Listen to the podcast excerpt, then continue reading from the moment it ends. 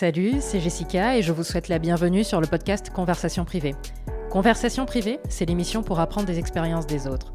2 fois par mois, depuis Abidjan, nos invités se confient sur les coulisses de leur parcours et racontent l'envers du décor de leur métier et de leur vie. Bonjour à tous, bienvenue dans le 10e épisode de Conversation privée. Aujourd'hui, j'ai le plaisir d'accueillir Fatima Zahra Ba, qui est la créatrice de la marque Sofatou, une marque qu'on reconnaît entre 1000 pour ses touches de pagne tissée. Quand elle était plus jeune, Fatima se voyait travailler dans les relations internationales, mais sa passion pour la mode en a décidé autrement. Sofatou, c'était son side business pendant ses études, mais progressivement, sa marque a pris de plus en plus de place dans sa vie jusqu'à devenir son activité principale aujourd'hui. Dans cet épisode, on a parlé de l'impact des réseaux sociaux sur Sofatou, des opportunités liées à l'ouverture de son showroom physique, des challenges pour produire du Made in Africa, du défi de la crise de croissance, mais aussi de défis humains, comme celui de manager des collaborateurs plus âgés qu'elle. On a aussi répondu à la question à milliard, est-ce qu'avoir ses créations dans une série culte comme Maîtresse d'un homme marié, ça permet de vendre ? Et quelle est la stratégie simple mais efficace qu'elle a mise en œuvre pour y arriver ? Fatima, ce n'est pas que Sofatou, c'est aussi une femme qui est très active contre les violences faites aux femmes. Elle a concrétisé son engagement avec le mouvement Doyna. On a aussi parlé de cet épisode pour parler de développement personnel et de l'impact négatif que peuvent avoir les réseaux sociaux, comme la recherche constante d'approbation sociale qui est amplifiée par ces derniers. On a aussi parlé de la nécessité de parler à son enfant intérieur pour être plus bienveillant envers soi-même et envers les autres. Vous allez découvrir dans cet épisode une personne qui n'hésite pas à s'ouvrir, qui n'a pas peur de parler de ses difficultés, de ses failles, et surtout comment est-ce qu'elle arrive à les transformer et à transformer chaque situation à son avantage. Et je suis convaincue que c'est ce qui lui a permis de bâtir une marque qui a fait son bout de chemin pendant une dizaine d'années et qui est aujourd'hui une marque incontournable en Afrique. Je ne vous en dis pas plus, je vous laisse écouter ce 10e épisode de Conversation privée. Très bonne écoute à tous.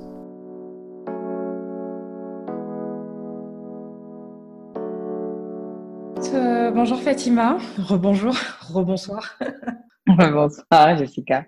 Merci beaucoup d'avoir accepté l'interview malgré ton emploi du temps qui est très très chargé en ce moment. C'est avec plaisir, c'est vraiment avec grand plaisir. Est-ce que tu peux te présenter aux personnes qui vont t'écouter et nous parler un peu de ton parcours ?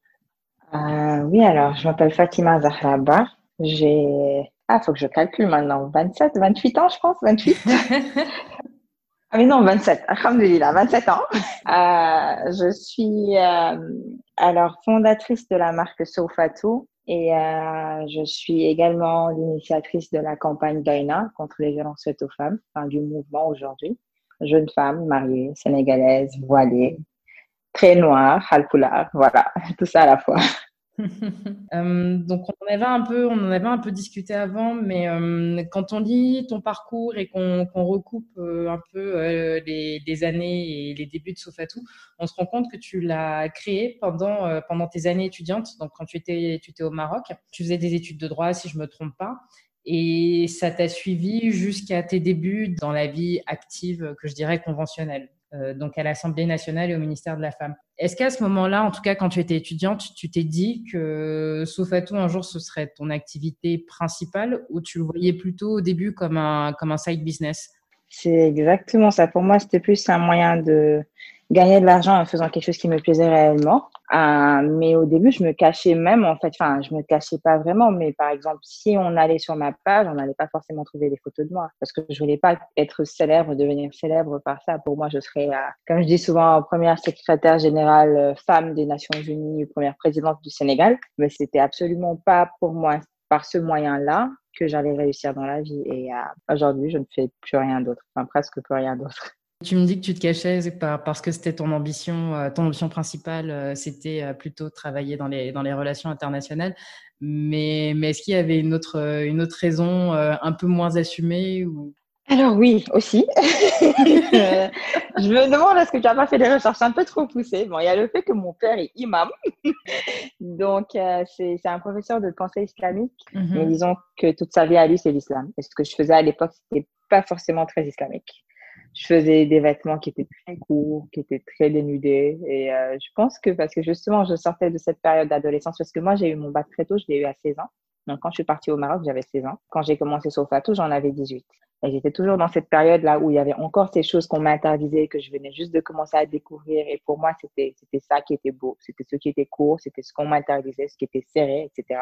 Et bien sûr, il fallait aussi un peu se cacher parce que je voulais pas que mon père tombe dessus. Je l'avais même pas en ami sur Facebook. Le jour où il m'a dit, il a Facebook, je lui ai dit, écoute, tu es mon ami dans la vraie vie, mais tu gardes ta vie, je garde la mienne. Je ne veux jamais t'avoir qu'on a mis sur Facebook. Il a dit, OK. Mais je pense qu'il a dû savoir qu'il y avait des choses un peu louches qui se tramaient. Du coup, j'étais tout le temps stressée en me disant, s'il découvrait un jour que c'est comme ça que je m'habille et c'est comme ça que j'habille les gens, il me tue, lui.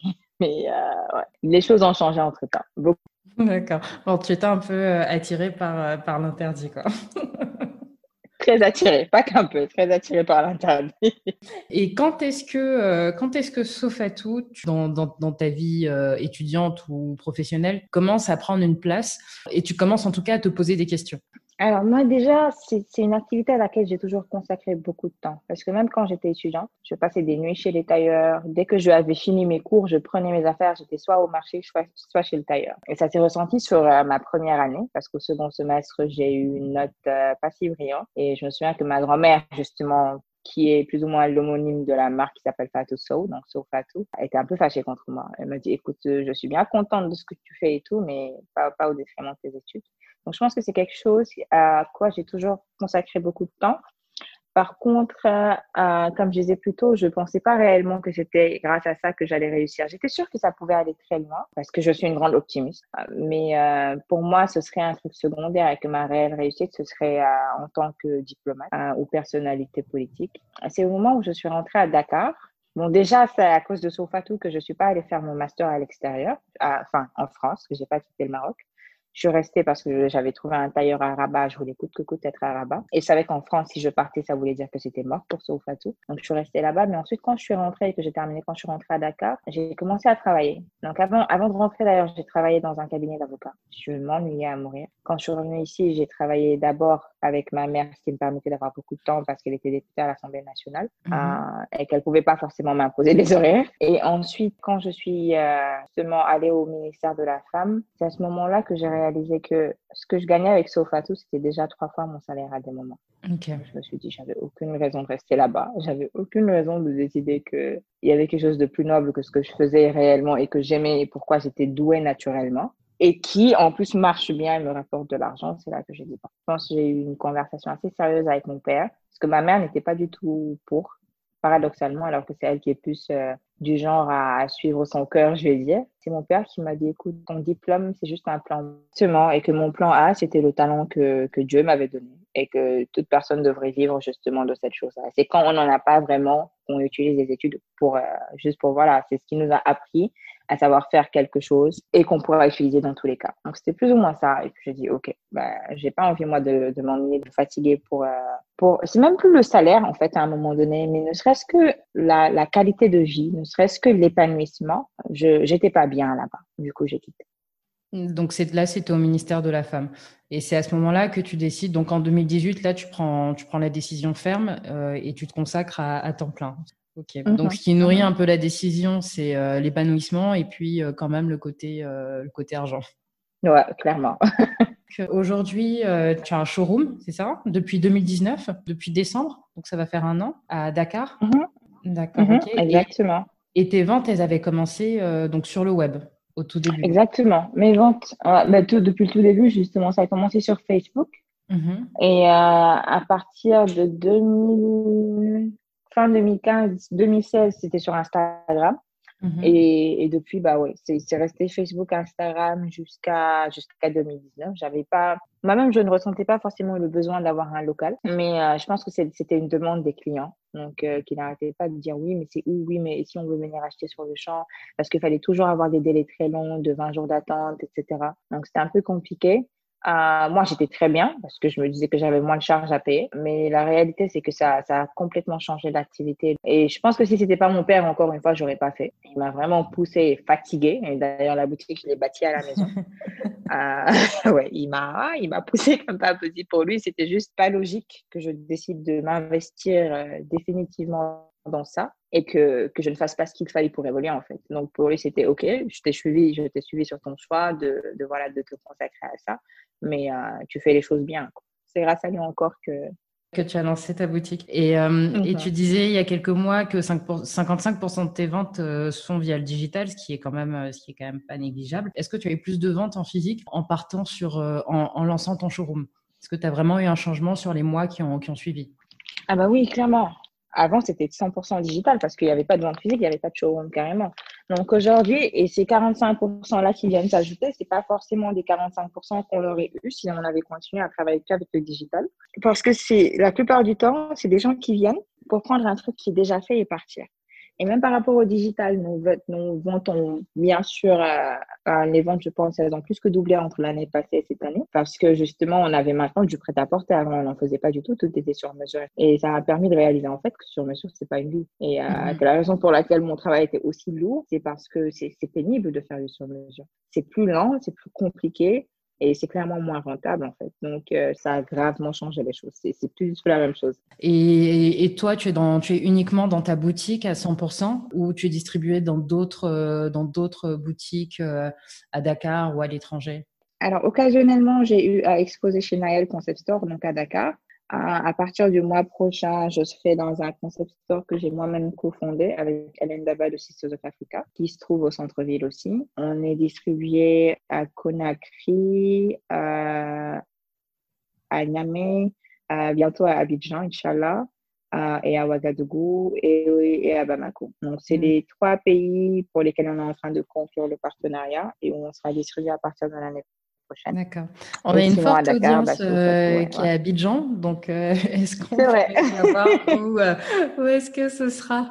Alors, on aura 2 points de vente, si tout se passe bien, chez Couleur Concept, Inch'Allah, avec Fabienne, et peut-être avec un autre concept store sénégalais qui est en train d'ouvrir et qui n'est pas encore ouvert, donc je ne peux pas divulguer. Et sinon, bien sûr, on participe aux ventes privées de Shaina, qui a un concept qui s'appelle Capsule Abidjan, et qui, je pense, est aussi très bien coté là-bas. Et tu disais également, je crois, dans ce même, c'était un live pour l'opérateur Télécom Orange, que tu vends pas mal à l'étranger. Alors justement, quels sont vraiment les pays qui plébiscitent tes créations? Enfin, le top 3 en dehors du Sénégal. La France d'abord, parce qu'il y a beaucoup de... C'est toute la diaspora africaine qui est en France, d'Afrique de l'Ouest généralement. Ensuite, il y a la Côte d'Ivoire, bien sûr, c'est le deuxième pays. Puis le troisième pays, j'hésite entre l'Amérique un peu, États-Unis, Canada réunis, et le Mali. Parce qu'on a vraiment de plus en plus de ventes au Mali. On va passer peut-être sur le volet communication. Tu disais, un peu toujours lié à tes ventes hein, d'ailleurs, enfin, tu es présente sur Facebook, Twitter et Instagram avec Sofatou. Il y a un réseau social qui performe le mieux. Je pense que j'ai une petite idée, mais est-ce que tu peux nous dire vraiment celui qui suscite le plus d'engagement et ou celui qui suscite aussi le plus de ventes, en fait, qui drive le plus de ventes? Instagram pour les deux questions. Et Instagram parce qu'il n'y a même pas photo. Oui, il n'y a pas photo. Et Instagram, je dirais que ça a vraiment boosté quand tu es arrivée dessus en 2016? Oui, de fou. Parce que je pense qu'en fait, ce qui a été intelligent avec l'interface d'Instagram, c'est que c'est limite un album photo. Ça ressemble un peu à un site. Dès qu'on vient, on voit. On voit ce qu'il y a. On n'a pas besoin de voir forcément toutes les captions qu'on n'a pas envie de voir, les longs textes, les événements qui ne nous intéressent pas forcément. Bref, toutes ces choses, quoi. Et pour moi, c'est ça qui a vraiment permis à ce réseau-là, en particulier, d'être très bénéfique pour tous qui vendent des choses. Facebook, aujourd'hui, moi, je rentre, je suis perdue. Hein. Je trouve qu'il y a trop de choses, il y a trop de features, juste trop de gadgets et trop de choses, en fait. Je me retrouve pas. Du coup, je pense que Instagram, de loin. Bon, en tout cas, Instagram, ça te suffit pas mal. Et puis, le fait d'avoir un showroom également. Tu as participé il y a quelques semaines au concours Jack Ma. Et je crois que dans le cadre du concours, tu avais donné une interview au site Social Netlink. Tu disais que ta production, en fait, n'arrivait pas à suivre ta demande. C'est en même temps une bonne et une moins bonne nouvelle. Ça ressemble en tout cas à une crise de croissance, qui est une phase que beaucoup d'entreprises traversent, ont traversée. Aujourd'hui, comment est-ce que ça se passe? Comment est-ce que tu comptes t'y prendre pour sortir en tout cas de cette phase? Je pense que c'est quelque chose que vivent beaucoup d'entrepreneurs, surtout dans ce secteur qui est celui de la mode en Afrique. C'est un secteur qui a un potentiel énorme, vraiment énorme, Jessica. Et j'ai juste l'impression que ça fait trop longtemps qu'on sait c'est quoi les problèmes, mais que personne n'a vraiment... que les gens n'ont pas fait ce qu'il fallait pour se mettre ensemble et trouver des solutions pareilles. Aujourd'hui, ne serait-ce que le problème de l'approvisionnement en matières premières, je pense qu'on est plus que nombreux à l'avoir. Il y a très peu de gens aujourd'hui qui ont un approvisionnement suffisant en matières premières de qualité et bien sûr à des prix raisonnables. Moi, le tissu que j'achète, que j'utilise souvent pour le mélanger avec mon pâtissier, il me revient quand même assez cher comparé à ce qu'on trouve sur ce marché. Et dès que ce fournisseur en particulier, qui est le seul à l'avoir à Dakar, ne l'a plus, moi, je suis en panique totale. Donc là, il est obligé de faire des commandes pour moi. En fait, c'est juste qu'il n'y a pas assez de mise en réseau et qu'il n'y a pas assez de moyens pour nous de faire les choses comme il faut. Aujourd'hui, pour que j'achète des machines qui me permettraient d'être plus performantes, elles me coûtent mais excessivement cher. Tellement que pour les rentabiliser, il me faudrait une production très élevée et pour le moment, je n'ai pas cette capacité-là. Ensuite, tu as le problème de la main-d'œuvre elle-même. Si tu achètes ces machines performantes-là qui ne sont pas en mesure de les utiliser et donc il faut former cette main-d'œuvre-là. Et après, il y a bien sûr le fait que une fois que cette main-d'œuvre-là est formée, c'est très, très difficile de les garder avec soi parce qu'ils vont se dire, étant donné qu'elle se fait de l'argent sur notre dos, nous, on peut s'en faire autant. Il y a cette mentalité africaine-là qui fait que les gens ne réalisent pas que ce pourquoi vous les payez, c'est quelque chose qu'ils auraient eu beaucoup de mal à gagner ailleurs. Parce que la raison pour laquelle votre produit coûte ça, ce n'est pas juste la main-d'œuvre, leur main-d'œuvre à eux et le tissu, c'est tout le travail qui est fait derrière et qu'eux, ils ne voient pas. Et du coup, c'est tout un système avec tout plein de choses à la fois qui rendent juste, je veux dire, l'évolution très, très, très, très difficile. C'est des freins et des freins et des freins. Avec ça, tu rajoutes tous les problèmes par rapport au système de manière générale. Le fait que c'est des entreprises, donc toi, tu veux fonctionner comme une entreprise, tu veux avoir des comptes qui sont nets, etc. Mais après, tu es imposé de façon exorbitante, tu ne comprends pas. Tellement, mais tellement de choses à la fois qui, pour moi, font que juste ce secteur-là, il n'est pas vraiment viable. En tout cas, pas pour le moment. Donc, ceux qui réussissent vraiment à s'en sortir, c'est des gens qui, à un moment ou à l'autre, ou l'autre plutôt, finissent par externaliser leur production, donc à faire produire à l'extérieur. Mais si on veut rester typiquement avec une main-d'œuvre d'ici et verticaliser la chaîne de valeur et faire tout de A à Z là où on est, ici en Afrique, je pense que... C'est intéressant ce que tu dis parce qu'il y a vraiment un gap entre aujourd'hui, il y a vraiment on veut du made in Africa et ainsi de suite, en tout cas dans les éléments de langage, dans la communication autour de ces sujets-là. Mais quand on regarde la réalité, il n'y a pas les bases en fait pour justement avoir plus de made in Africa. Produit rapidement, de manière de la qualité, produit rapidement sur le continent. Clairement. Et aujourd'hui, par exemple, c'est pourquoi tout le monde nous reproche que c'est trop cher ce qu'on fait. Mais la réalité, c'est que si on veut s'en sortir, on est obligé.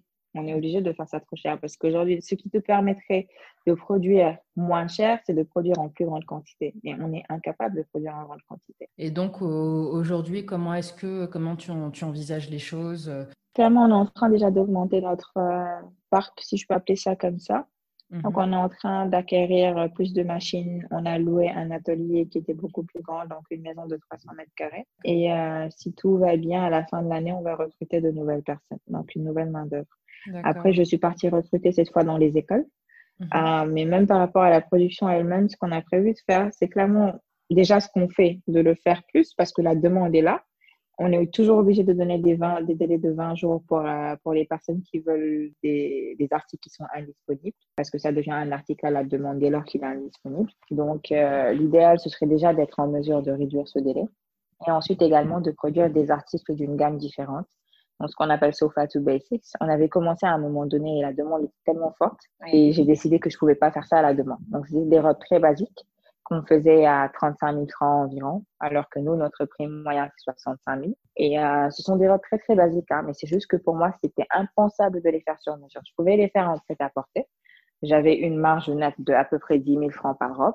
Mais si je la fais sur mesure, c'est pas possible, en fait. Donc, ce serait de pouvoir produire plusieurs articles comme ça, qui coûterait 30 000, 40 000 francs max et qu'on pourrait distribuer autant sur notre site internet qu'on n'a toujours pas lancé justement faute de production suffisante et qu'on pourrait également rendre disponible un peu partout dans les points de vente. Donc, si je comprends bien, ta stratégie, c'est en deux volets. Un, tu augmentes ta capacité de production avec l'achat de machines et le recrutement de personnes pour de main d'œuvre supplémentaire. Et puis, le deuxième, en fait, c'est de faire du prêt-à-porter, une ligne de prêt-à-porter plus accessible qui va te permettre peut-être de tendre vers des économies d'échelle. Exactement. Dans le premier temps, c'est déjà de réduire le gap entre justement la demande et l'offre. Après, il faudrait juste qu'on ne court pas plusieurs lièvres à la fois. Pour moi, l'urgence déjà, c'est de produire assez pour satisfaire la demande actuelle. D'ailleurs, à propos de demande, il y a quelques mois, je crois que c'était en mai, tu as habillé des acteurs de la série qui cartonne, c'est Maîtresse d'un homme marié. Comment est-ce que la collaboration avec Maîtresse d'un homme marié s'est faite? Je suis avec eux depuis la première saison. Calista, qui est la réalisatrice à l'initiative de la série, c'est une très bonne amie à Hélène Daba, donc de Sisters of Africa. Et quand elle est allée voir Hélène, qui avait l'habitude d'être costumière sur plusieurs projets, c'est Hélène qui est justement une très très bonne amie à moi qui m'a mise dessus. Donc après, bien sûr, j'ai gardé contact avec Marodi et j'ai été sur d'autres de leurs productions, Golden surtout. Et c'est comme ça que ça a commencé. Donc moi, depuis le début, j'ai plus ou moins ciblé les personnes que je voulais habiller. Et sur cette saison passée, j'ai décidé de ne plus habiller que Jalika et Birame. Parce que pour moi, ça n'avait pas de sens si on avait juste nos vêtements qui étaient sur la série et qu'on devait à chaque fois revenir derrière pour faire une communication forte pour que les gens sachent que ok, c'était Sofatou qui habillait un tel ce soir et c'est elle qui habillait un tel l'autre soir. Et alors que quand on a justement fait le focus sur Birame, c'est là que les gens ont vraiment réalisé qu'il y avait quelqu'un en particulier qui s'occupait bien de Birame et qui faisait qu'il avait un style qui plaisait aux gens. Donc son style était devenu beaucoup plus cohérent parce qu'avant, sur la première saison, on l'habillait plusieurs fois, mais c'était pas que nous. Par contre, sur la deuxième saison, c'était exclusivement nous. Donc chaque fois qu'il était en tenue traditionnelle, c'était de Sofatou. Donc on l'habillait lui et Jalika, que deux. Ça nous a permis d'accéder un peu à une visibilité plus forte. Et par exemple, tu vois, il y a beaucoup de gens qui pensent comme toi que c'est depuis cette année qu'on les habille, alors que non. Et je pense que c'est grâce à ce choix-là que vraiment on a pu un peu se démarquer du lot. C'est hyper malin d'avoir choisi deux personnages. Comme ça, on reconnaît bien en tout cas le style Sofatou. Et cette collaboration, c'était quelque chose de totalement organique?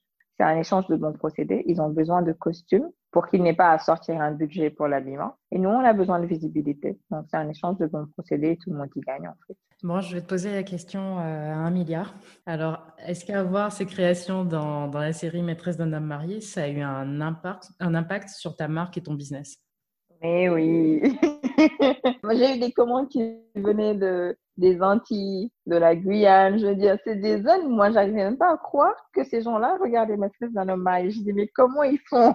Comment ils font, franchement? Et après, moi, sur toute la sous-région, surtout africaine, subsaharienne, donc tous ces pays, justement, d'Afrique de l'Ouest et d'Afrique francophone, où j'ai commencé à avoir des commandes. Le Gabon, par exemple, j'avais jamais eu de commandes avant là-bas, en Afrique centrale, le Cameroun, etc., le Congo. Et tout ça, c'était grâce à la série. En fait, moi, je l'ai compris que très tard. Parce que depuis, sur la saison 1, je disais, ah, je vais laisser, franchement, ça sert à rien. Mais sur la saison 2, c'était vraiment autre chose. Je pense que, je sais pas comment ça s'est fait, mais les gens l'ont découvert qu'avec la saison 2, en fait. Et du coup, c'était totalement autre chose. Moi, c'est grâce à eux que j'ai survécu au corona. Hein. Si c'était pas eux, là, ça n'allait pas du tout. Franchement, toutes nos ventes pendant la période du confinement, etc., c'était à l'étranger. Et c'était tous des gens qui disent, bonjour, je veux la tenue de Jalika, je veux la tenue de Birame.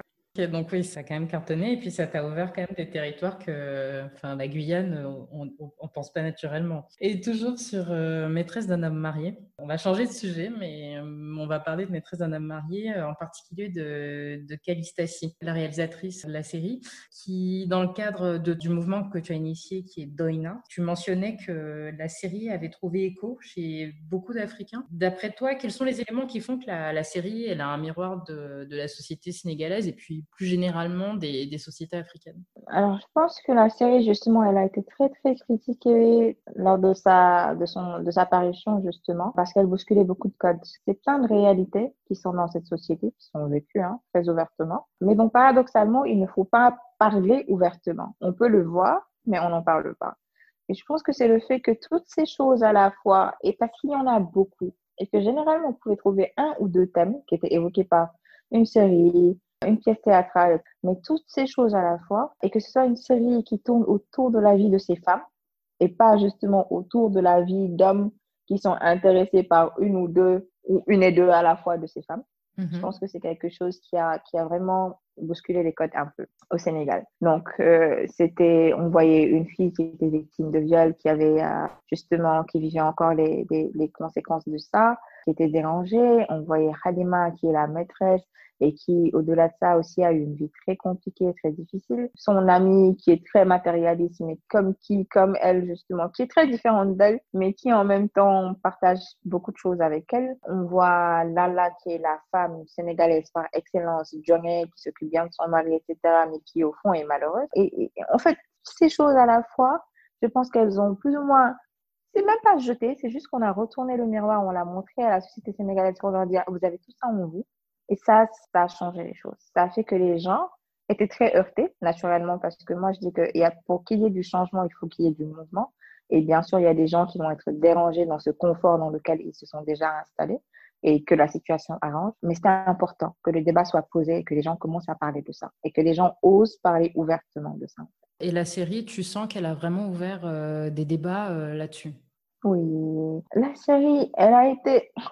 Des gens ont même porté plainte contre la série. Il y a une association musulmane également qui a porté plainte contre eux pour atteinte aux mœurs, etc. Je ne cautionne pas forcément tout ce qui est fait dans la série. Je pense qu'il y a des choses qui ont peut-être choqué les gens et heurté un peu les gens. Mais pour moi, c'était pour la bonne cause. Et de ce fait, justement, rien que le fait que les gens, justement, soient là tout le temps à se dire « Vous voyez ce qu'ils ont fait ?» et que d'autres personnes viennent leur dire « Oui, mais ce qu'ils ont fait, c'est parce que ça existe dans la réalité. » Et qu'après, ces deux clans-là argumentent, se posent, échangent. Ça dépend un peu des tempéraments des uns et des autres. Ça a changé les choses. Et ça a créé un débat qui était important à avoir. Ça crée toujours un débat, d'ailleurs. D'ailleurs, en faisant des recherches sur le mouvement que tu as lancé, Doyna, on parle beaucoup de loi du silence. Donc, je suis d'accord pour dire que cette série, elle a vraiment fait bouger les lignes aussi de ce côté-là. Oui, c'est une culture du silence, je pense, qui est particulièrement très présente en Afrique, On a cette notion de masla au Sénégal, et je pense qu'elle est sûrement présente un peu dans toutes les sociétés africaines, et qui veut plus ou moins dire tempérer, et plus ou moins dire... enjoliver les choses un peu. C'est pas grave, c'est exactement ce que ça veut dire. Agir comme si c'est pas grave, et même quand on a très très mal, faire genre qu'on n'a pas si mal que ça. C'est exactement ça. Et donc, c'est une culture, il y a ça, il y a ce qu'on appelle le sotora. Et sotora, ça vient, je pense, de l'arabe. Et ça veut juste dire, c'est comme un voile en fait, que l'on met sur les défauts de l'autre. Ça veut dire cacher les défauts de l'autre. Et donc, c'est des notions très puissantes et très ancrées chez nous. Il y a ce qu'on appelle le moum, qui veut dire juste l'endurance, qui est quelque chose qu'on recommande tout le temps aux femmes et pas assez aux hommes. Et donc, c'est des valeurs, plus ou moins, pour cette société. Et je suis d'accord que ce sont des valeurs. C'est juste à quel niveau jusqu'où, en fait, est-ce qu'on peut appeler ça des valeurs? Jusqu'à quel point est-ce que ça reste bénéfique et que ça reste... Parce qu'une valeur, c'est censé être quelque chose de positif. Et jusqu'à quel point ça reste positif et à quel point, à partir de quel moment, est-ce que ça devient quelque chose de totalement nocif et totalement négatif, en fait. Il y a un vrai débat là-dessus. Et aujourd'hui, donc tu t'occupes toujours du mouvement Doyna. Est-ce que tu peux nous expliquer un peu comment est-ce que tu as lancé ce mouvement? Qu'est-ce qui a déclenché sa création? Ouais, alors moi, comme je t'ai dit, j'ai fait un séjour justement au ministère de la Femme. C'est là-bas réellement que j'ai appris l'existence des séjours d'activisme contre les violences faites aux femmes. Et j'étais ravie quand j'ai découvert ça. Par contre, j'ai été très déçue quand les 16 jours se sont passés et que j'ai vu comment est-ce que les gens s'activaient, plus ou moins, pendant ces 16 jours-là. C'était des réunions avec des associations de femmes, les mêmes personnes qui venaient à toutes les réunions pour dire les mêmes choses, se féliciter, dire que il faut plus de ça, il faut plus de moyens, dire les mêmes choses en fait, entre le même groupe de personnes, sans la présence des réels concernés. Et à chaque fois, c'était la même chose. Et puis, c'était toujours très politisé, bien sûr, parce que c'est l'État. Et j'étais très triste de réaliser surtout que les jeunes n'étaient pas vraiment impliqués. Et surtout que ça ne changeait pas grand-chose, parce que les gens ne savaient même pas qu'il y avait ça qui se passait. Du coup, quand j'ai vu ça, moi, je me suis direct décidé que l'année prochaine, on fera des 16 jours différents, parce que je pensais que je serais encore au ministère. Donc, j'ai commencé à travailler sur une campagne pour les 16 jours de l'année d'après. Entre-temps, j'ai quitté le ministère et même pendant que j'y étais, j'ai essayer d'impulser plusieurs fois le projet au niveau de la direction qui en est en charge, et c'est la direction la plus pauvre, et c'est quelque chose qui m'a profondément choquée, c'est que pour moi, il n'y avait rien de plus important que la question des violences faites aux femmes, sur tout ce qui est question relative aux femmes, parce que tant que ça existe, ça veut dire que les femmes ne sont pas épanouies. Les femmes ne sont pas dans les conditions de réaliser une autonomisation, d'être autonomes financièrement. Les femmes ne sont pas dans les conditions optimales justement pour bien gérer leur famille comme elles se doivent plutôt et comme plus ou moins la société s'attend à ce qu'elles le fassent. Les jeunes filles ne sont pas en l'état de pousser leurs études et de les terminer parce qu'elles vivent dans ces situations et ces schémas différents de violence. Et pour moi, ça n'avait pas de sens.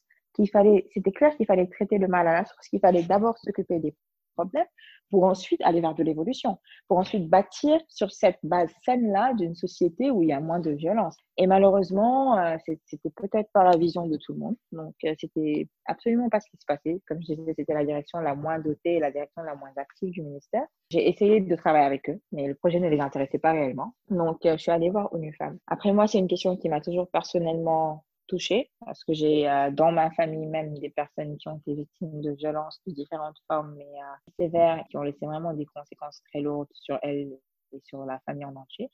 Mm-hmm. Et c'est quand je suis allée voir ONU Femmes que le projet les a vraiment intéressés. Et elles m'ont dit, écoute, tu sais quoi, on t'accompagne. Financièrement, on va financer donc, toutes les activités et tous les coûts liés au projet. Toi, tu n'as juste qu'à dérouler. Et on m'a mis également en rapport avec d'autres personnes avec qui j'ai mené plus d'activités.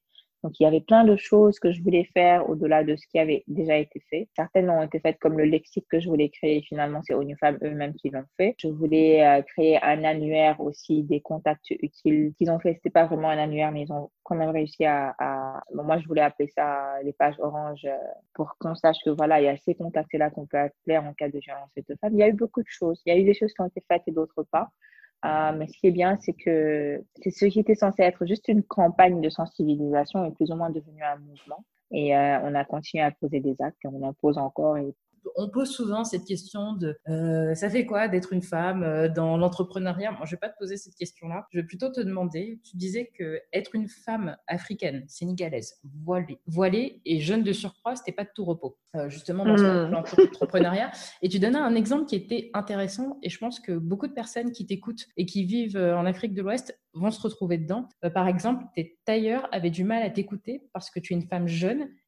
Comment est-ce que toi tu réagis face à des situations pareilles et comment est-ce que ça a évolué avec l'exemple des tailleurs que j'imagine tu côtoies tous les jours, quasi quotidiennement? Ça dépend des relations déjà qu'on a avec les personnes face de nous. Avec mes tailleurs, c'était une relation de travail et clairement il y avait également une relation financière, économique et ils n'avaient plus le choix à un moment donné parce que moi je suis quelqu'un de très entêté également. Quand dans ma tête je visualise comme ça le vêtement, il fallait qu'il soit exactement comme je le voulais. Et ce qu'ils ont réalisé, c'était que quand ils travaillent avec moi, je suis d'accord qu'ils sont des artistes tout autant, mais ce qui importe, c'est de me satisfaire moi. C'est pas de faire un truc qu'eux, ils trouvent bien ou présentable ou quoi que ce soit. Et à force d'être là-bas et de dire « c'est pas ça défait, c'est pas ça défait, c'est pas comme ça défait », à force de défaire justement et de réaliser qu'ils perdaient de leur temps, ils ont réalisé que c'était juste plus simple de faire exactement ce que je voulais. Moi, je n'avais pas de problème à rester là. J'y allais à 10h, je rentrais chez moi des fois à 3h du matin. Mais je suis là, il est là. Je vois tout ce qu'il fait. Quand il commence à aller de côté, je dis non, c'est pas comme ça. Quand il veut faire autre chose, je dis non, rassieds-toi. Et après, c'était des fois aussi des tensions financières. De ok, tu n'as pas fait ce que je voulais, je ne te paye pas tant, je te paye tant. Parce que je ne suis pas satisfaite du résultat. Et en fait, je pense que dès le moment où ils réalisent qu'ils ont intérêt à bien faire et ils ont intérêt à t'écouter, ils t'écoutent. On est malheureusement dans cette société humaine-là où les gens fonctionnent en fonction justement de, selon leurs intérêts. Des fois économiques, des fois pas que, hein. Et je pense que notre relation également humaine a beaucoup impacté sur ça parce que c'est vraiment mes amis. Et le fait qu'on soit toujours dans une bonne ambiance, on rigole, je veux dire, on passe tout notre temps à raconter des bêtises, à rigoler, etc. Ça a joué. Le fait qu'on est devenu de plus en plus proche, ça a également influé sur la relation. Mais je pense que ce qui a vraiment changé les choses, c'est qu'ils ont réalisé que j'avais un pouvoir, c'était que j'avais l'argent. L'argent, il était dans ma main. Donc, si je suis pas contente, l'argent, il passe pas dans ta main.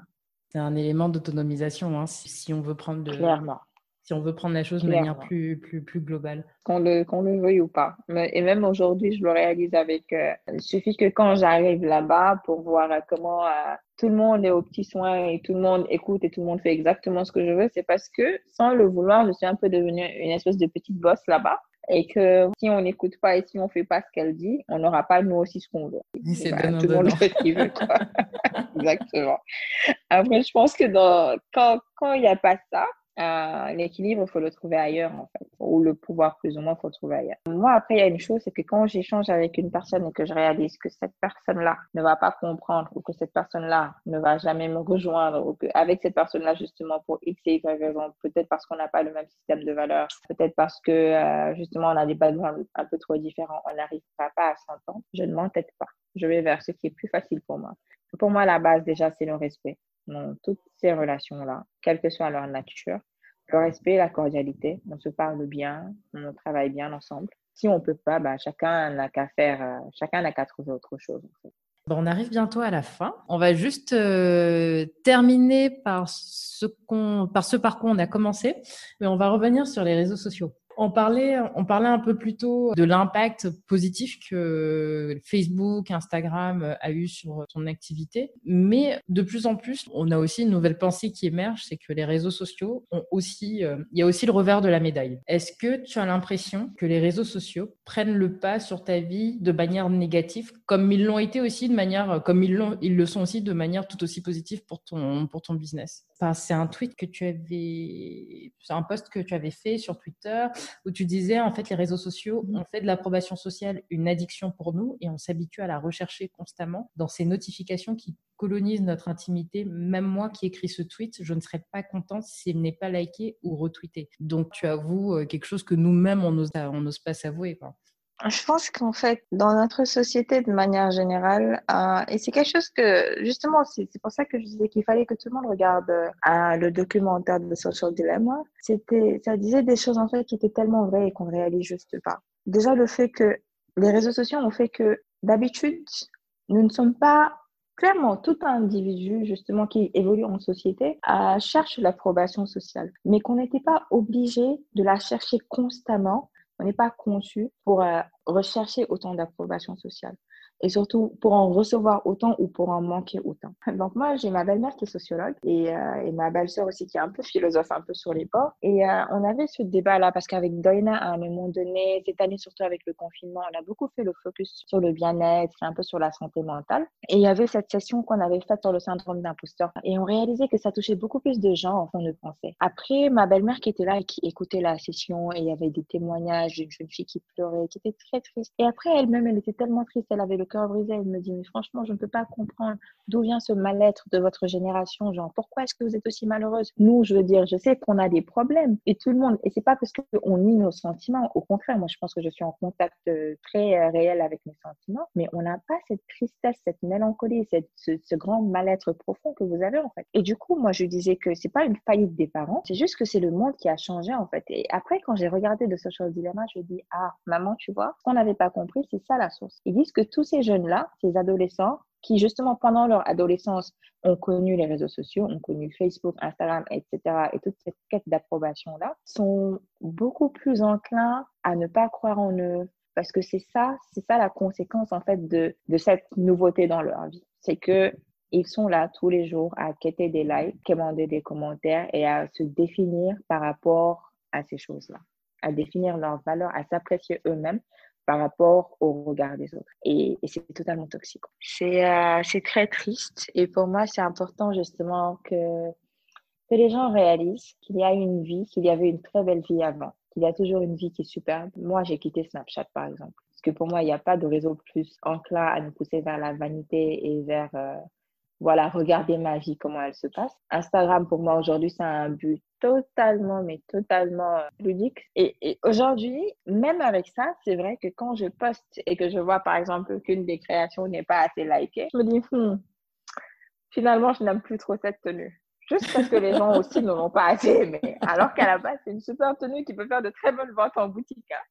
Après, une fois, tu vas voir une Jalika qui va reporter la même tenue qui avait été un flop quand tu l'avais postée et tout le monde qui dit « Je veux la tenue de Jalika, la tenue de Maureen, je veux la tenue de Maureen, je veux la tenue de Shaina. » Et donc, ce qu'on réalise, c'est que finalement, la valeur du vêtement, ce n'est même plus forcément juste. Et même aujourd'hui, les gens disent « je veux une tenue de Sofatou » parce qu'une tenue de Sofatou, c'est devenu quelque chose qu'on associe à Maureen, à Jalika, à Shaina, à Omar Sy, etc., etc. Donc avant, C'était juste une jeune fille qu'on ne connaissait pas. Maintenant, c'est une jeune fille qui habille des stars. Donc, s'habiller chez elle, c'est aussi être un peu une star. Et donc, on est dans cette société du paraître là qui pousse à consommer justement pour mieux paraître. Moi, je ne dis pas que je n'y trouve pas mon compte, mais j'ai fini d'y laisser mes plumes.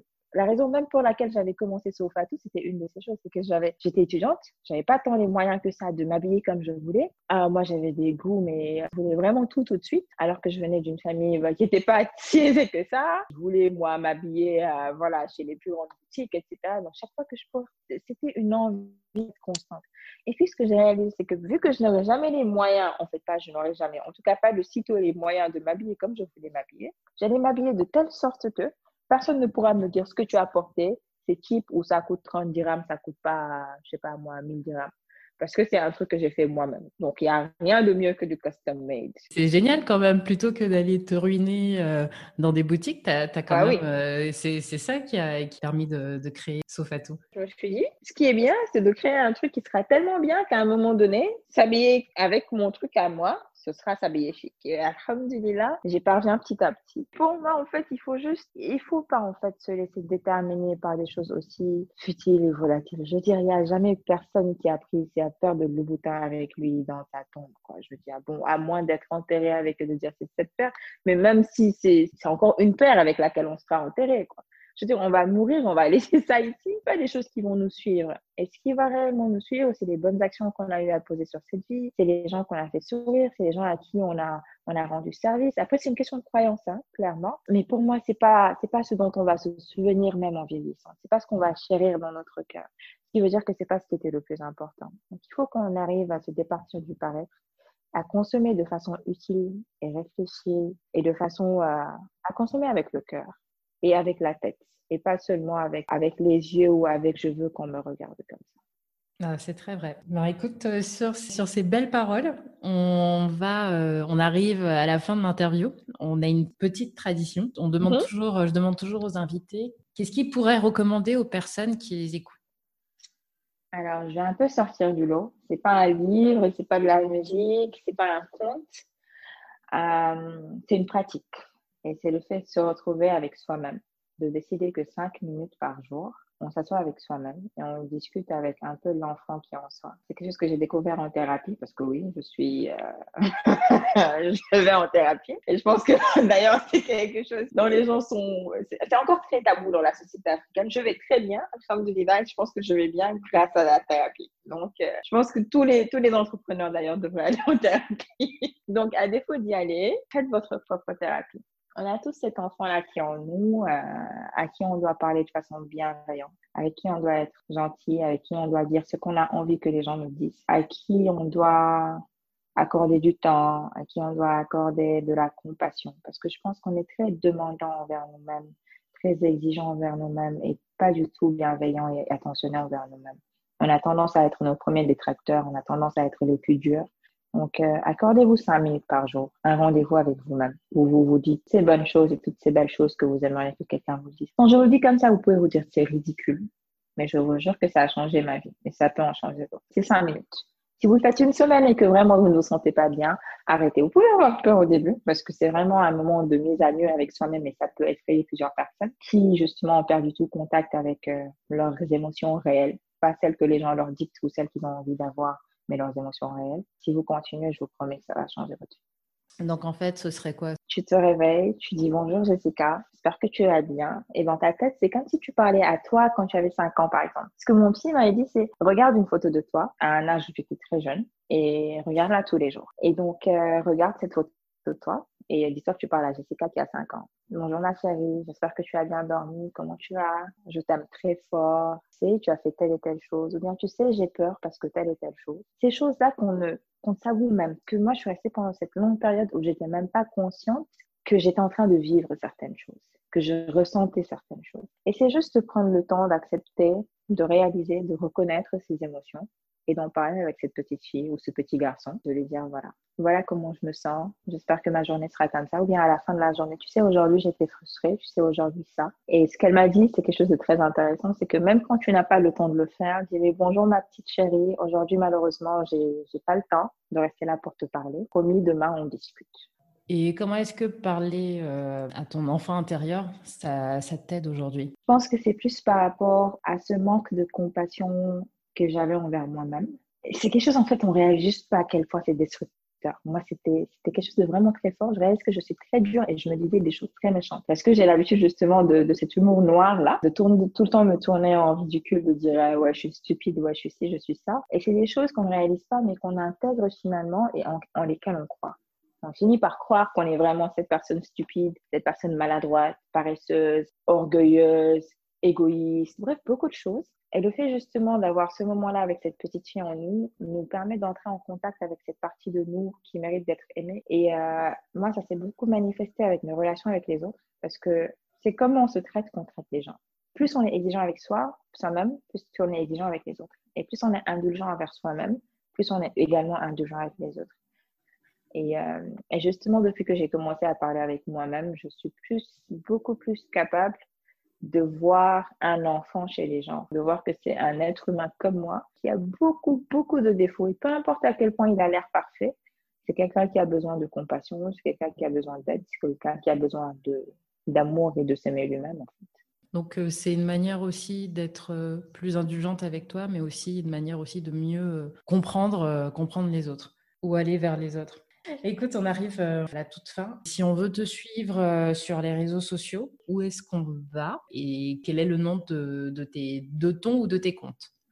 Alors, pour ceux qui voudront toujours, après toutes ces choses que j'ai dites et qui peuvent leur faire penser qu'elle est folle alliée, sur Instagram, c'est Sofatou, S-O-F-A-T-O-O. Ne vous inquiétez pas, je ne parle pas forcément de toutes ces choses là-bas, mais si vous avez envie d'en parler, vous pouvez suivre doyna.sn. Et sur Twitter, c'est Zahra Saïd, donc c'est mon compte personnel, Saïd avec 2 i. Il y a aussi le compte de Sofatou, juste qu'il y a un tiret du bas entre le So et le Fatou. Fatou, c'est F-A-T-O. F-A-T-2-O, oui. Ouais, où j'étais dans le mood de, voilà, on en disquise tout.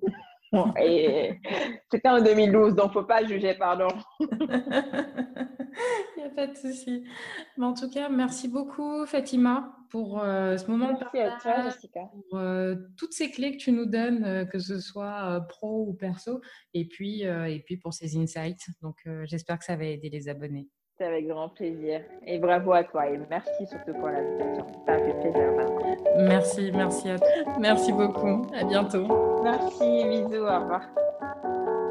Et voilà, nous sommes à la fin de cet épisode. J'espère sincèrement qu'il vous a plu. Je vois que vous êtes de plus en plus nombreux à écouter Conversations privées. Si vous voulez soutenir le podcast, il y a plein de manières de le faire. En partageant cet épisode à vos proches sur les réseaux sociaux, Facebook, WhatsApp, Instagram, LinkedIn. En laissant un commentaire et une note sur Apple Podcast ou en vous abonnant au compte Instagram et LinkedIn Conversations privées. Merci beaucoup de votre soutien et à très bientôt.